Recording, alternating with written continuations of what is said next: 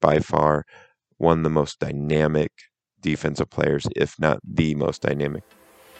Welcome to the Sports Forecasters podcast. Thank you for tuning in today. This podcast has been created not to dwell and over-evaluate what has already happened in the sports world, but to predict and to forecast what has yet to come. From game picks to draft picks, and from trades to free agent signings, we will let you know what happens before it happens. Your hosts, Nick and Nate, will evaluate, study, and understand sports patterns, tendencies, and nuances to better prepare you on what to expect. Just like Weatherman, but way more accurate. So if you like to pick games, or you simply just want to be in the know before anybody else, you are in the right place. Enjoy the show.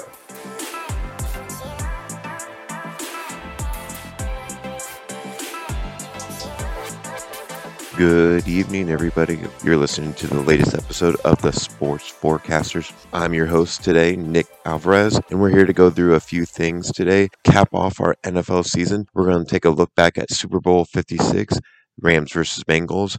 We're going to talk about the future of the teams, and then we're going to finish off this episode looking at the N B A All Star weekend that's coming up in our backyard of Cleveland, Ohio. Without further ado, we're going to go ahead and get started. Super Bowl fifty-six, the game that was. This N F L playoff season has been nothing short of great for the last seven games. We had divisional weekend, which was a monster success. All four games coming down to the wire, teams battling to the end. Then we had conference championship weekend, where we saw San Francisco and Los Angeles going down to the last moments to decide who was going to come out on top, where the Rams ended up pulling out a little magic on the offense and defensive side to secure that victory. And then we had the impressive comeback to the Bengals against the Chiefs to get us to Super Bowl fifty-six in the Rams' backyard.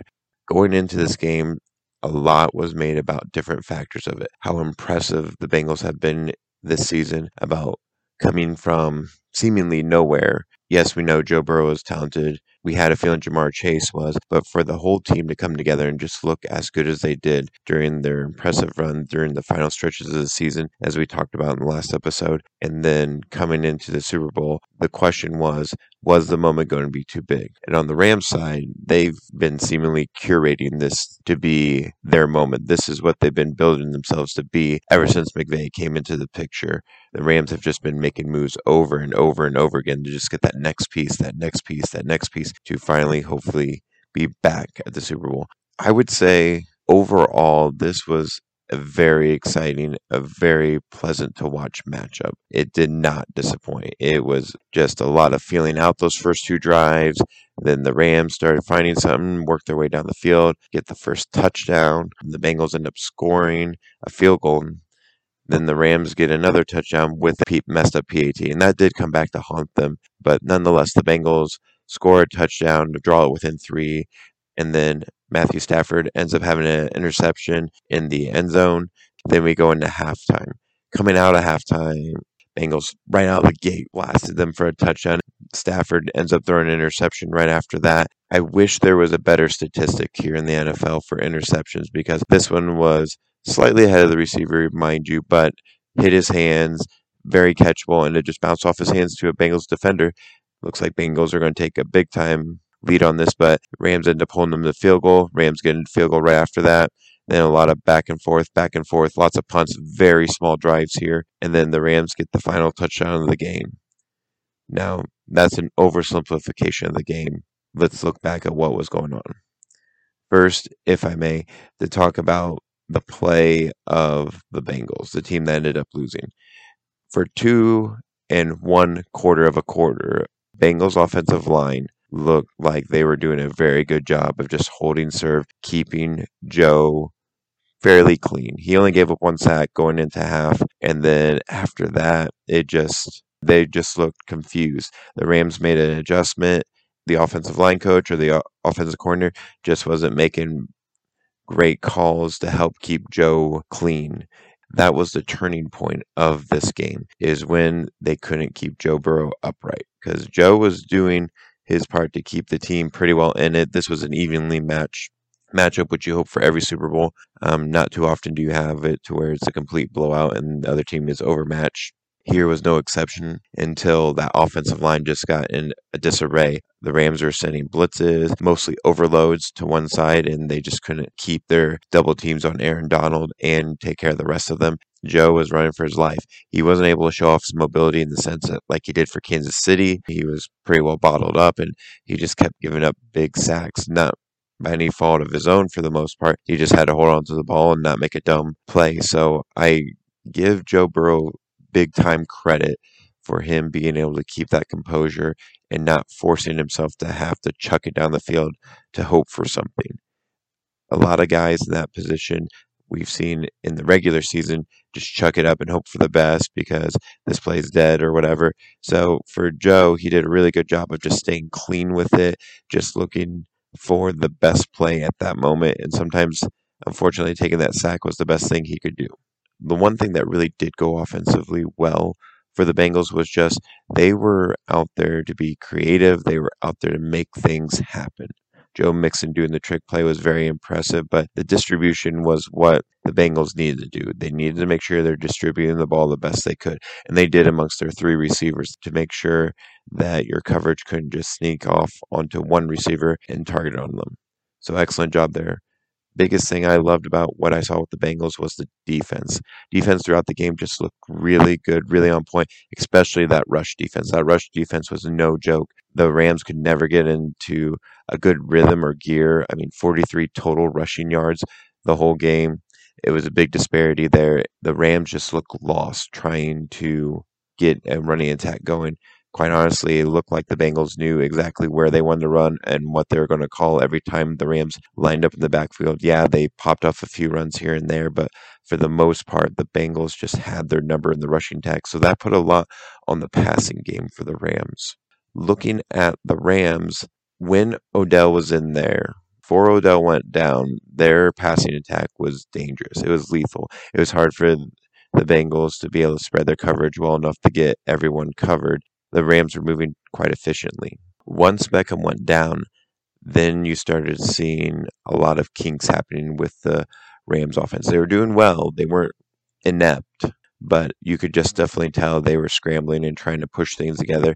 They were really relying on Darryl Henderson to get some stuff out of the backfield to make some magic happen because my guess would be, without watching like extensive film or anything like that, that Cooper Kupp was just struggling to get himself open through the double or triple coverage or whatever they were throwing in their way to keep him in check. He wasn't as explosive as one might think he might be throughout this whole game to be the Super Bowl M V P. His play came really in the clutch in the end when they needed that touchdown to pull ahead when they were down sixteen to twenty. The biggest thing you can take away with the Rams is the defensive pass rush did what they needed to do. They took advantage of a bad matchup and exploited it to help their team come out with the victory. The big part on the offensive side is when it came down to that final drive, Kupp was doing everything he could to get to that ball or be open or get to the spot that he needed to to get the ball.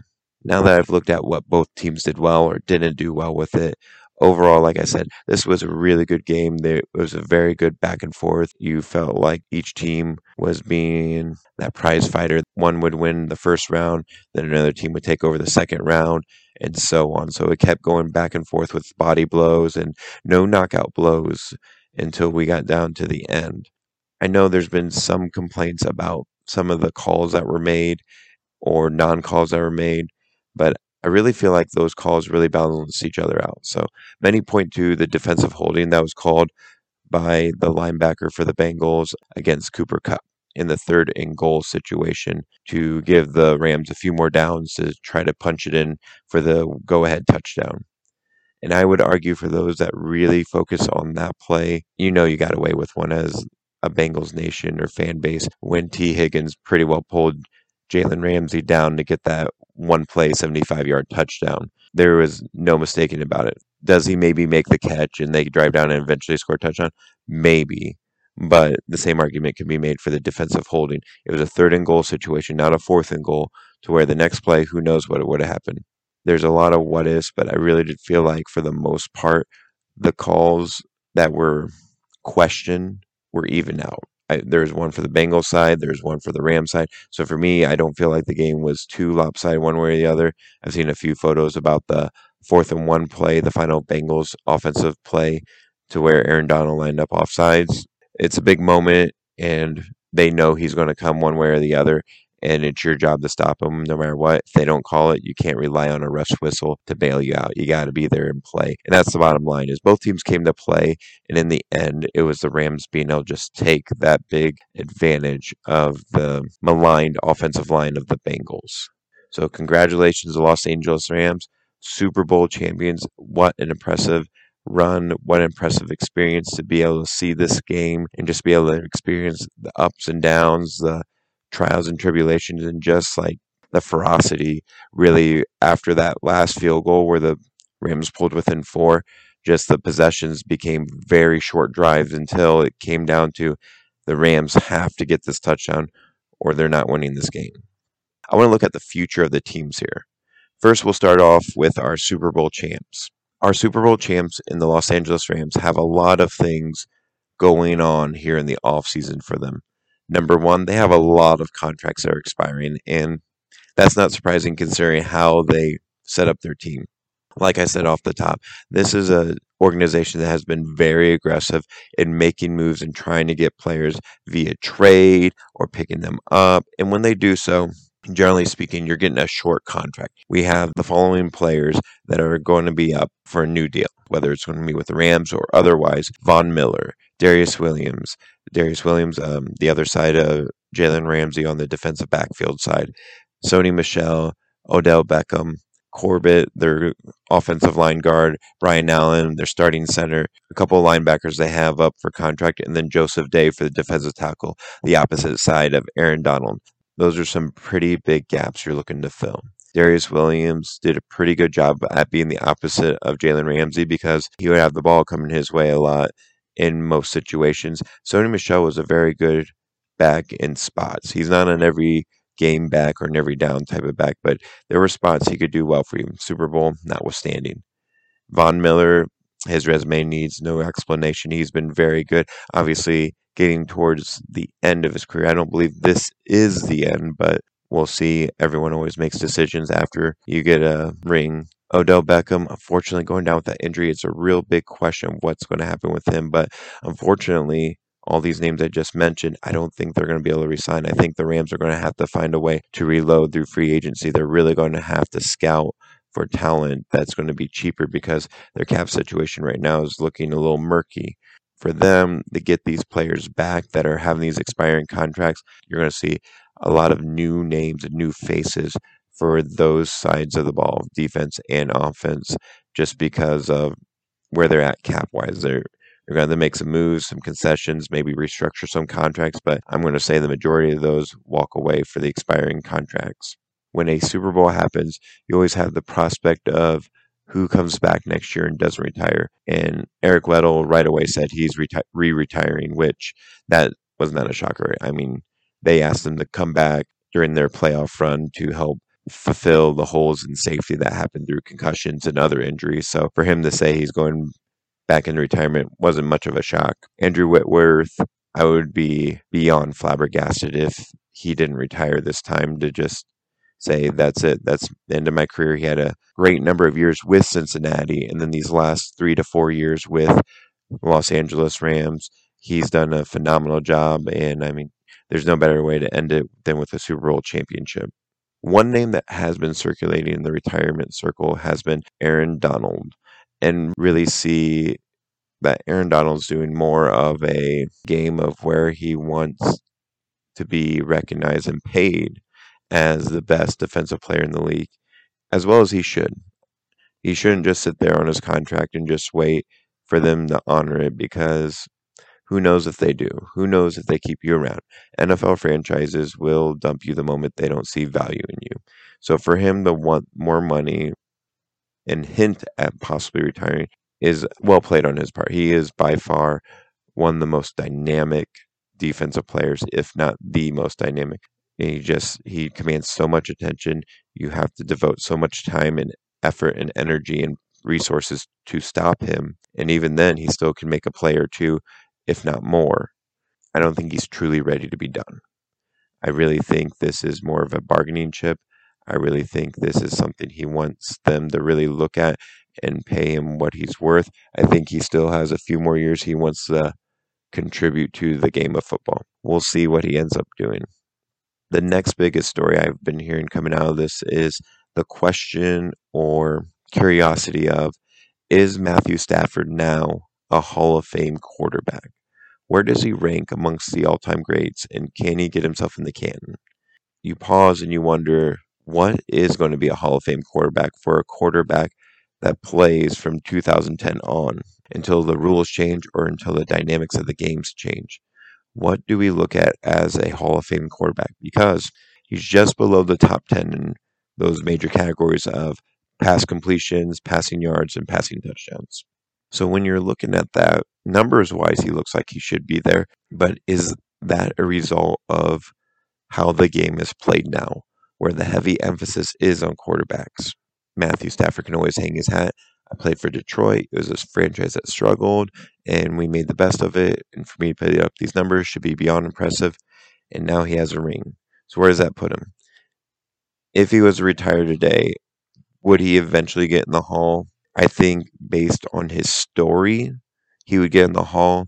His numbers, I think because of what we're going to see with quarterbacks these next few years, especially these young quarterbacks in the A F C, I think his numbers are not going to look as impressive when it gets five years down the road if he was to retire this season. I think Matthew will still be around these next few seasons. What he needs to do is he really not pad the stats, but just show that this wasn't a fluke. Not saying he has to win another Super Bowl, but just keep showing your efficiency and everything like that. Because now teams, organizations, and fans are able to see you more often, not struggling to try to come back and make the game competitive, but try to battle to win a game. Because there's no secret in Detroit, wins were at a premium, and more times than not, Matthew Stafford had to throw his way back into games to try to make it so the Lions could tie the team, not beat the team. For me, Matthew Stafford is not a surefire Hall of Famer right now, today. Is he super close? Would he get in after a few years of being on the ballot? Yes, I do think so. But when someone asks me, is he a Hall of Famer? I'm thinking you're talking first ballot, maybe second ballot type Hall of Famer. And I think right now, based on his number lines, I don't think he would be that right now. That really goes back to how the game is played today, with so many quarterbacks showing that potential to be able to do that. Maybe I'm wrong. Maybe I'm riding really high on some of these quarterbacks. Maybe they never come close to these numbers in the five years if he was to retire now. Right now, I think he needs to add a bit more to his resume before he could hang it up and be that first ballot or second ballot type of Hall of Famer. Now, looking at the Rams here, we looked at their contract situations where I'm thinking they're not going to be able to sign most of these big names. They're all probably going to find some a new jersey to wear next season. You might get one or two of the guys back, but cap situation isn't looking the greatest for that. So where do they look into the next season? The next season for the Los Angeles Rams, I think they're going to be their top contender in their division, mostly because Seahawks look like they're going to have a lot of things they need to address and fix before they're back up there again. Arizona Cardinals look like they're having a bit of turmoil right now. So it's going to be between them and the forty-niners, in my opinion. If I'm doing this way too early prediction without free agency and everything else, if I was a guest right now, they're going to be going back and forth with the San Francisco forty-niners to win that division. And with that being the case, I would give Los Angeles a slight edge. The expectation is with San Francisco that Jimmy Garoppolo is going to get traded. You're going to have Trey Lance as your starter. And if that's the case, I think Trey Lance's inexperience as a starting N F L quarterback cost the Niners a game or two, especially tight games that the Rams and forty-niners tend to play against each other. I think that gives the Rams the edge to possibly take that division again. That's my way too early prediction before anything is settled. Now looking at our Super Bowl runner-up here in the Cincinnati Bengals. For them, they're the opposite of the Rams. Rams are in cap trouble. The Bengals are in cap euphoria. They have fifty-nine million dollars to spend this offseason. They have very few expiring contracts of individuals that they couldn't possibly re-sign or look to upgrade.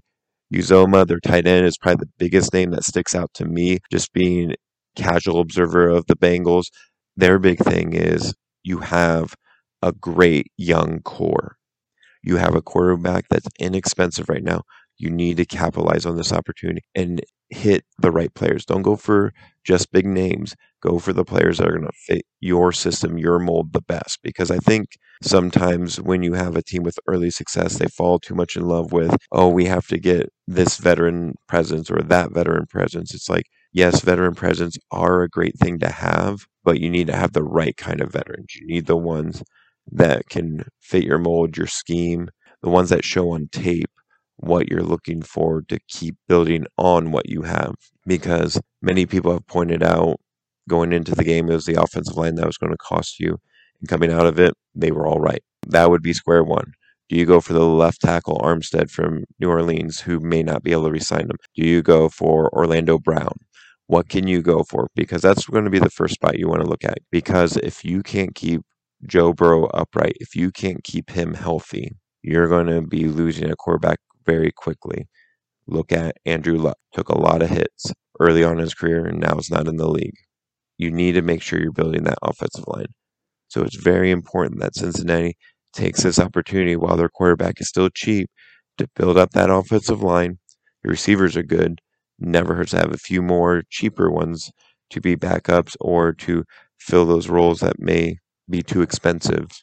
And then the defensive side, making sure we keep the turnover going. As much as we want to hold on to players, I think sometimes teams that have success may be falling in love too early with that got them there. And there's nothing wrong with showing loyalty. I, as a fan, love to see loyalty from teams, but sometimes if they're not willing to pull their number back a little bit to a reasonable level, sometimes you need to move on from them, especially when production looks to be waning a bit.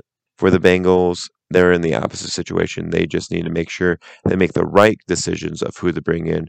But I believe that they can build onto this to be a high-end contender for the A F C moving forward. So what does their future look like? Well, many would say they're going to be a runaway with their division or think of them as a huge favorite for their division. I don't know if I quite buy into that narrative because of one team in particular in their division being the Baltimore Ravens. Baltimore Ravens were decimated with injuries. They were in the thick of this hunt for the A F C North, but then injuries to secondary, Lamar Jackson going down, and a whole plethora of different things started popping up and happening to them that really took them took the wind out of their sails, made them a non-contender in the end. I do think Cincinnati has the inside track for the division. I think ultimately it'll be between them and the Ravens, but I wouldn't count out the Ravens whatsoever. I think the Ravens are going to be a very tight contender. They're going to be very close with each other. But I think Cincinnati has enough confidence in themselves and enough coming back and enough youth that I think they can edge out the Ravens here. Browns and Steelers, they can be contenders if they really address those quarterback situations and get those under control because they do have good things going on for them. Ultimately, I think the Bengals and Rams are top-end contenders for their divisions. I know that's not going much on a limb. Rams more of virtue because of what their division looks like right now. And then the Bengals, because of the opportunity to spend, are we going to spend the right way, or are we going to have a lot of money wasted like the Washington Commanders late nineties, early two thousands would spend, spend, spend, spend, but never hit the right players to get in the right spot to have their team be that contender they were hoping to build. So a lot to see there with that. We'll keep an eye on that. Even though the N F L season for two thousand twenty-one is now closed after twenty plus weeks, almost half a year of N F L football, we won't quit talking about it here. Moving on, this weekend at the posting of this podcast, we will have the N B A All Star weekend happening in our backyard here in Ohio, Cleveland, Ohio, to be more precise. So a few hours from where I'm at. But we have the All Star weekend going on here and lots of different events going on. I think they've really done a good job of trying to showcase different things about the N B A, especially being the seventy-fifth anniversary. I feel like they're going to pull out a whole lot more stops. They have a whole lot of innovation going into this, especially with those right with that Rising Star tournament. Let's go ahead and use this weekend, All-Star weekend, to forecast or make my predictions of who's going to win what. Some of these are just gut feels because you don't have statistics to look at or historical evidence to really look at to say this is how it'll go or how it won't go. But first, I want to look at the skills challenge. Here in the skills challenge, they have team Antetokounmpo versus team Cavs versus team rookies. I think that's a very good and neat concept. I think it's the best way to make sure your host team is incorporated in it. Looking at the skills challenge, if I was going to make my pick, I think I'm going to go with team rooks. That seems like an upset, but you have two guards on that and one forward. So in theory, these guards should have better ball handling skills and better vision and different aspects of what the skills challenge looks for. Moving on next to the three-point challenge. In this year's three-point challenge, you have C J McCollum, Trae Young, Desmond Bane, Carl Anthony Towns, Fred Van Vleet, Luke Kennard, Patty Mills, and the only returning member from last year's three-point contest, Zach LaVine. Last year, Steph Curry won it, not in it this year. Zach LaVine was in it last year, like I mentioned, but he was eliminated in the first round. So does he get redemption, or what happens here? And for me, looking at this, I looked up their three-point percentage, how many three-point attempts have they taken so far this season. Looking at this data, looking at that information, which one looks the best? Well, coming into it, the one with the most attempts, three-point attempts per game, is Fred Van Vliet. He, he does about ten attempts, makes about forty percent of the shots. Looks pretty good. Then we have a lot of them that are about seven six range three-point attempts, and they're all in that forty-three to thirty-nine percent range. So that's where I start looking at which one do I think is going to be able to string these together very quickly, do well, and be able to perform well. And for me, I'm going to say Fred VanVleet. Fred VanVleet has shown that he can take multiple shots and make a high percentage of his three-pointers. He takes ten a game, is at forty percent, where the rest are six or seven, and so he's taken three to four more than them and isn't terribly off. So I'm going to go with Fred VanVleet. Moving on to the slam dunk contest, the true guessing game of who's going to win. There's no hometown slam dunker this year, so we have Cole Anthony from Orlando, Juan Toscano-Anderson from Golden State, Obi Toporiri from the New York Knicks, and Jalen Green from Houston. I think your slam dunk champion this year, I want to say Cole Anthony, because Orlando seems to produce one thing really well, and that's a slam dunk champion, but I don't think it's going to be him. I think it's going to end up being, I'm going to go with Jalen Green. I feel good about what Jalen Green has done throughout his career. He may not be a slam dunk artist, but I really think he can be creative with his ball handling skills, able to put together and be creative enough to come up with something. So I'm going to go with Jalen Green from the Houston Rockets as the slam dunk champion. Moving on next to the Rising Stars Challenge. This year, the Rising Star Challenge takes a new perspective and really honoring the number seventy-five, the seventy-fifth year of the N B A. They're really going out of their way to make sure they honor it. You have four teams in this year's Rising Stars Challenge, coached by James Worthy, Isaiah Thomas, Gary Payton, Rick Barry. Rick Barry and Gary Payton, their teams face off in one game. Team Isaiah and Team Worthy face off in the other game. And how it works in the first game, folks, is the first game has the first team, the fifty points wins for each matchup. So Team Isaiah, Team Worthy, whichever team gets the fifty first, moves on to the next round. Team Barry, Team Payton, same deal. And then in the final game, the first team to twenty-five, to get to your seventy-five, wins the game. So looking at this, what players can mesh well the best? In the Rising Star Challenge, the team I feel most strongly about would be Team Payton. I think Team Payton ends up winning this. They're led by LaMelo Ball, and I think with his experience and his ability to kind of navigate through different situations because of what he's been expected to do as a Charlotte Hornet will help the rest of the team come together and work their way through it with their guard play and the number of guards they have. I think that'll play well in their favor, especially with it being a scoring contest, essentially trying to get the fifty points in the twenty-five. I feel like as a player, Gary was all about getting distribution and getting points. So I'm going to go with him. Moving on to the All-Star game. The All-Star game is a score fest. Very low defense is played. A lot of shots being chucked up by individuals that would never chuck them up in a game sometimes. Uh, most notably, Shaquille O'Neal taking three-point shots or Dwight Howard taking three-point shots just because they could. But this year, we have Team LeBron versus Team Durant. Team Durant, their captain, Kevin Durant, is injured, so he won't be playing this year, but he was able to draft his team. His team consists of Andrew Wiggins, Jason Tatum, Joel Embiid, Ja Morant, Trae Young. Where Team LeBron's starting lineup is LeBron James himself, Giannis Antetokounmpo, Nikola Jokic, DeMar DeRozan, and Steph Curry. So looking at these teams, what are we looking at this year? Well, coming into this, since we've been doing the team captain, selecting the teams, LeBron has had the opportunity to select the teams at least four other times, this being his fifth time. And up to this game, he's been four and oh. Is this a time that he falls off and doesn't get that fifth win? I don't think so. His team ends up winning this game, and Le- Team LeBron goes five and oh. Now it comes down to who will be the All-Star M V P. Well, if I'm picking Team LeBron, who's going to be the All-Star M V P? This seems like a no-brainer. I think it's going to be LeBron James. It's in Cleveland, in his hometown. He leads an All-Star team. He's going to do everything he can to make sure he goes five and oh. He gets his fourth All-Star M V P if he completes this, tying Kobe Bryant and Bob Pettit. What else would you want as the N B A with your seventy-fifth anniversary? And those are my picks for the All-Star weekend. Again, going through them, the skills challenge, I think the team rookie is going to win that one. For the three-point contest, I think it's going to be Fred Van Vleet. Slam dunk contest, just a guess, I'm going to go with Jalen Green. Rising Star Challenge, I think Team Payton ends up winning, being led by LaMelo. I think his experience plays a lot in their ability to get, get down the court and score the points needed to win. And then last but not least, the All-Star game. Team LeBron, I believe, wins it, goes five and oh, and LeBron is considered the All-Star M V P. And that concludes this episode of the Sports Forecasters. I've been your host, Nick Alvarez. Thank you so much for listening. Please comment, give me some of your feedback, and we'll see you next time.